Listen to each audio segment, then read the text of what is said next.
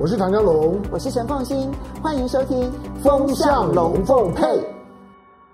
非常高兴呢，在周末的时候呢，跟大家交换一些国际上面所发生的一些重大事情。其实，在过去这一个礼拜呢，如果在财经圈里头最震撼性的一个消息呢，那当然就是英特尔。这个电脑界的巨人呢，他宣布要重返他的制造之路，甚至于他要重新的投入晶圆代工，直接呢跟台积电呢就是面对面的竞争了。那么英特尔这一场挑战台积电这一件事情啊，当然对于台积电产生了非常大的一个震撼。到底英特尔跟台积电谁输谁赢呢？最重要的是，英特尔在这个时候为什么又要重回它的晶圆代工这条路呢？先来谈一下，就是英特尔到底它推出了一个什么样的计划？英特尔呢，在过去这几个月的时间呢，一直在调整它内部的步骤，因为从去年它正式的承认，他们在技术上来看的话，它的先进制程已经赶不上台积电之后呢，那么英特尔换了执行长。而他的新任的执行长基辛格呢，他原本其实就是技术出身的，啊，他就是研究技术出身的人，因此他对于制造这件事情，他原本就是兴致勃勃，而且野心很大。那么我们也可以看得出来，英特尔当他的执行长换了人之后呢，也代表着他希望他在先进制程上面能够有所突破，不可以成为全世界的第二名。他们一向是全世界的第一名，居然在最近这一段期间呢，那么排居在台积电之后。我觉得这是英特尔他觉得他是可忍孰不可忍的地方。但是呢，他这个计划里头，他称之为叫做 IDM。二点零，哈，垂直整合服务二点零。原本其实英特尔呢，它的这家公司，它最擅长的一件事情就是它自己设计，然后接着它自己制造。然后封装，然后最后呢，他去卖给所有的电子产品，而且呢，他当时呢就要求所有的电脑公司、笔记型电脑公司要用一个很重要的一个这一个广告，叫做 Intel Inside。它呢，只要你用 Intel Inside 这样子的一个这个商标的话呢，它就会给予你很多的优惠。那等于是它一个打广告的一个方法。那么 Intel 用这样的方式呢，其实相当的成功的成为在晶片界的巨头，好，它成为巨人中的巨人。那么英特尔呢，其实从头走的其实就是垂直整合服务。老实说，台积电呢，从一开始的时候就选择了一条跟英特尔完全不一样的路，那就是呢，它完全不做 IC 设计，我就是把 IC 设计公司所设计好的这些晶片呢，我老老实实的帮你给代工出来。你要什么样的规格，我就帮你做什么样子的规格。我完全走这个代工的路线。本来英特尔是非常看不起台积电的这种做法的，但是没有想到呢，台积电、联电还有当时的这一个这个这个格罗方格，他们这种做法做着做着做着做着做着做着，你就会发现说，因为呢，他不去跟 IC 设计公司竞争。所以，IC 设计公司不管你是设计多么精巧的、多么先进的、多么有领先性的这一些 IC 设计的这些晶片，他都愿意交给台积电来代工。那原因很简单，因为你跟我之间没有任何的竞争关系，你不会模仿了我的设计之后呢，然后接着你回头来打我。这个是台积电能够壮大的一个非常重要的原因。坦白说，这种商业模式。当初张忠谋呢想到了这个商业模式，提出了这个商业模式，在全世界不看好的情况之下成功了。这个其实是在上个世纪一直到这个世纪非常重要的一个创新型的商业模式，而且它这一套模式成功、成功、成功往前进到现在，它发生了一个很重要的一个跳跃式的成功的里程碑，就是它超越了英特尔。英特尔原本在整个 IC 世界里头，它就是一个龙头老大，制程也好，设计也好，各方面它都是领先全球。但是没有想到，它在先进制程上面落后了台积电之后呢，它动摇了它自己的根本，就是它的 IC 设计，它的 IC 设计的主要竞争对手超微，跟台积电两个。强加强的结果超越了英特尔，所以英特尔现在在市场的市占率被超微给超越。那超微背后的巨人就是台积电，所以英特尔现在必须要整军整军，把整个的军队重新的思考。那么，他现在原本大家预估说，英特尔既然你在这一条垂直整合的这个生产线上面，先进制程输给了台积电，那你的做法当然就是跟超微一样，把你最先进的、最需要先进制成的这些晶片委托给台积电来制造就好了。这是一个最简便的一条路，但没想到英特尔选择的路是完全不一样的。他选择三条并进，第一。就是它原本的垂直整合，就包括了 IC 设计，然后一直到它的自己晶圆制造，它还是继续的做。他承认它会有一些先进的制程的一些晶片的需求，他会委托给台积电，而且事实上，他也正式的宣布，他有一些晶片组的晶片块呢，它呢微控微控制器 CPU 里头的一些晶片块，它要委托给台积电来生产。但他宣布了第三件事情，就是呢，他要盖两座晶圆代工厂。这两座晶圆代工厂呢，它呢完全呢是用 IFS 这样子的一个一个一个单位来负责来处理制造，那就是它的晶圆代工制造中心。那么，它成立这个部门本身就成为了全球所关注的一个焦点。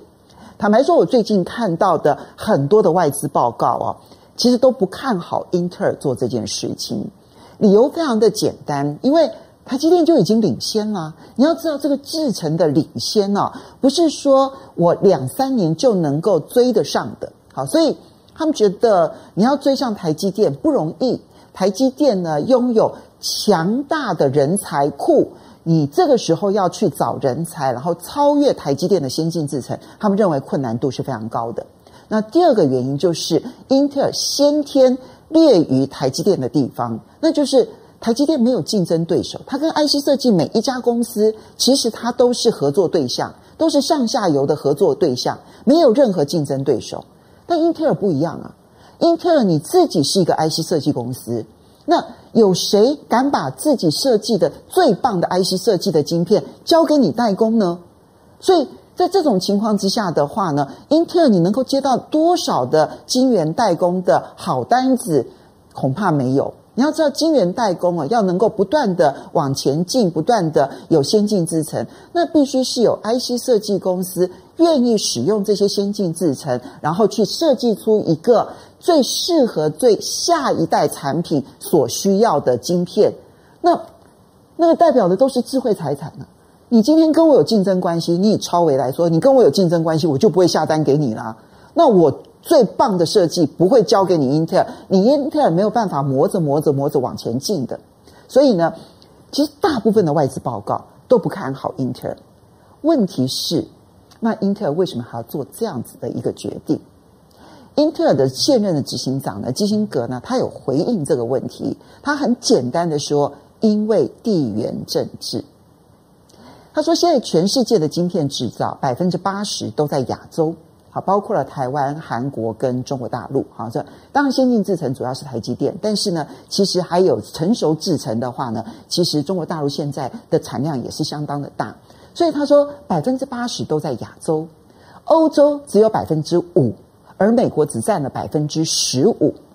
这只有百分之二十的晶圆制造，其实带给了欧洲跟美国政府极大的恐慌。前一阵子的汽车晶片的缺货的问题，然后呢，德国啦、美国啦、日本呐，都要拜托台湾呢，好像增加这个汽车晶片的这个制造，你就可以看得出来，现在全世界的焦虑恐慌。未来晶片缺货，如果欧美都必须要依赖亚洲的话，对于欧洲跟美国来说，这个压力会有多大？所以现在欧洲也要发展，美国也要发展，他们摆明了，他们不相信亚洲。不管你是台湾或者是韩国，他们也都不相信。那既然如此，英特尔看到的一个商机是，它的这个代工只要针对欧洲跟美国就好了。你知道欧洲跟美国现在的晶片制造只占了百分之二十，未来如果成长到百分之五十，那英特尔有多大的一个机会呢？这是英英特尔的一个重要的算盘。第二个很重要的算盘就是中美竞争，眼看着中美竞争现在已经形成了一个现在地球上面最重要的一件事情。那么，亚洲各国其实包括了台湾，从美国的角度来讲都不信任，你们都可能跟中国过于友好，甚至于在台湾来讲，他们有一个潜台词是：万一有一天台湾被中国没收了呢？这个时候美国该怎么办？所以，英特尔在回应这件事情的时候呢，他有提到，在先进制程上面，其实他们已经有一个彼此之间谈好的客户，这个客户就是美国国防高等研究署 （DARPA）。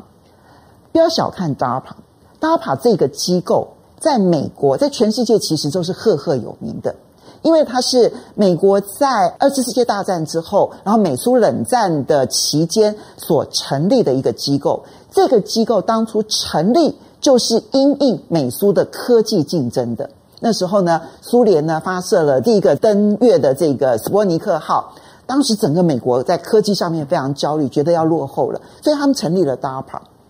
DARPA 其实研究非常非常多的未来科技。那么最明显的就是我们现在所使用的网际网络，最原始的研究成功的其实就是 DARPA 这个组织。那英特尔说，DARPA 不会信任任何的亚洲企业的，他只会信任我英特尔。所以 DARPA 所要研究的所有的先进科技，他到最后都只好委托我英特尔来做。DAPA 是一个很有名的浪费机构了哈，它虽然造福人类非常的大，但是因为它去研究那种人类想象力极致的这些科技，所以它宁可浪费，只要成功就好。它可能失败一百次，但只要成功一次就好。所以它可以有大量的经费，然后呢去做这方面的一些研究。那它这里面所有美国的企业都非常的清楚知道，你只要能够接到 DARPA 的单子的话。那其实其实就是一笔很大而且很有利润的生意，它可以磨出更多更多的未来科技。所以英特尔看准的第一个就是现在晶片制造这件事情，它已经成为全世界的战略物资，全世界都希望把这个战略物资掌握在自己的手里头，而不愿意旁落在他人。台湾不管再怎么亲美。对不起，美国并不会信任台湾，所以台积电再怎么强，它不会让美国信任的情况之下，英特尔它就有它的机会，可以借由地缘政治的关系，让它的晶圆代工有机会可以成长。而第二个更重要的就是中美竞争，中美竞争的情况之下，半导体既然已经进入到了这个最前线，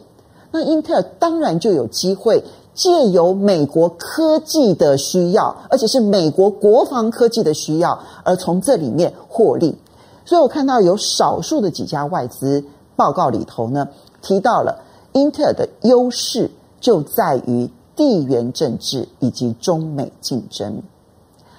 我现在不能说台积电跟英特尔到底谁赢谁输，也许他们会并列双强。但是呢，这一点其实当然对于台积电的竞争产生了一个极大的压力。过去台积电的崛起，然后成为全世界独强，它有一个很庞大的一个背景，那就是全世界看不起制造。所以呢，只要有一些这个嗯商业头脑的人，他们的重点其实都放在。比如网络啦、软体啦，你看到美国最优秀的人，他可能去创建的就是 Google 啦、YouTube 啦，或者是 Facebook 啦，等等等等的。然后呢，或者是微软，好叫软体。然后呢，中国大陆呢最优秀的人呢，他们重点就是放在阿里巴巴啦，然后京东啦，然后这一些这个这个所有的这些相关的这些企业，对于制造这些事情，那时候全世界看不起。所以台积电可以默默默默默默默默的壮大，晶片制造在上个世纪也没有被认为是战略物资，所以台积电可以勤勤恳恳、勤勤恳恳、勤勤恳恳的把博士当成大学生一般的来用，然后呢，去发展出现在呢全世界超强的先进制程。但是呢，台积电未来所面对的世界就是一个列强竞争的世界。就他再也不能够默默的去壮大，现在全世界都注意到这是一个战略物资，美国注意到了，欧洲注意到了，中国注意到了，日本注意到了，全世界都注意到了。台积电被迫卷入了国际列强政治，其实是台积电的幸与不幸。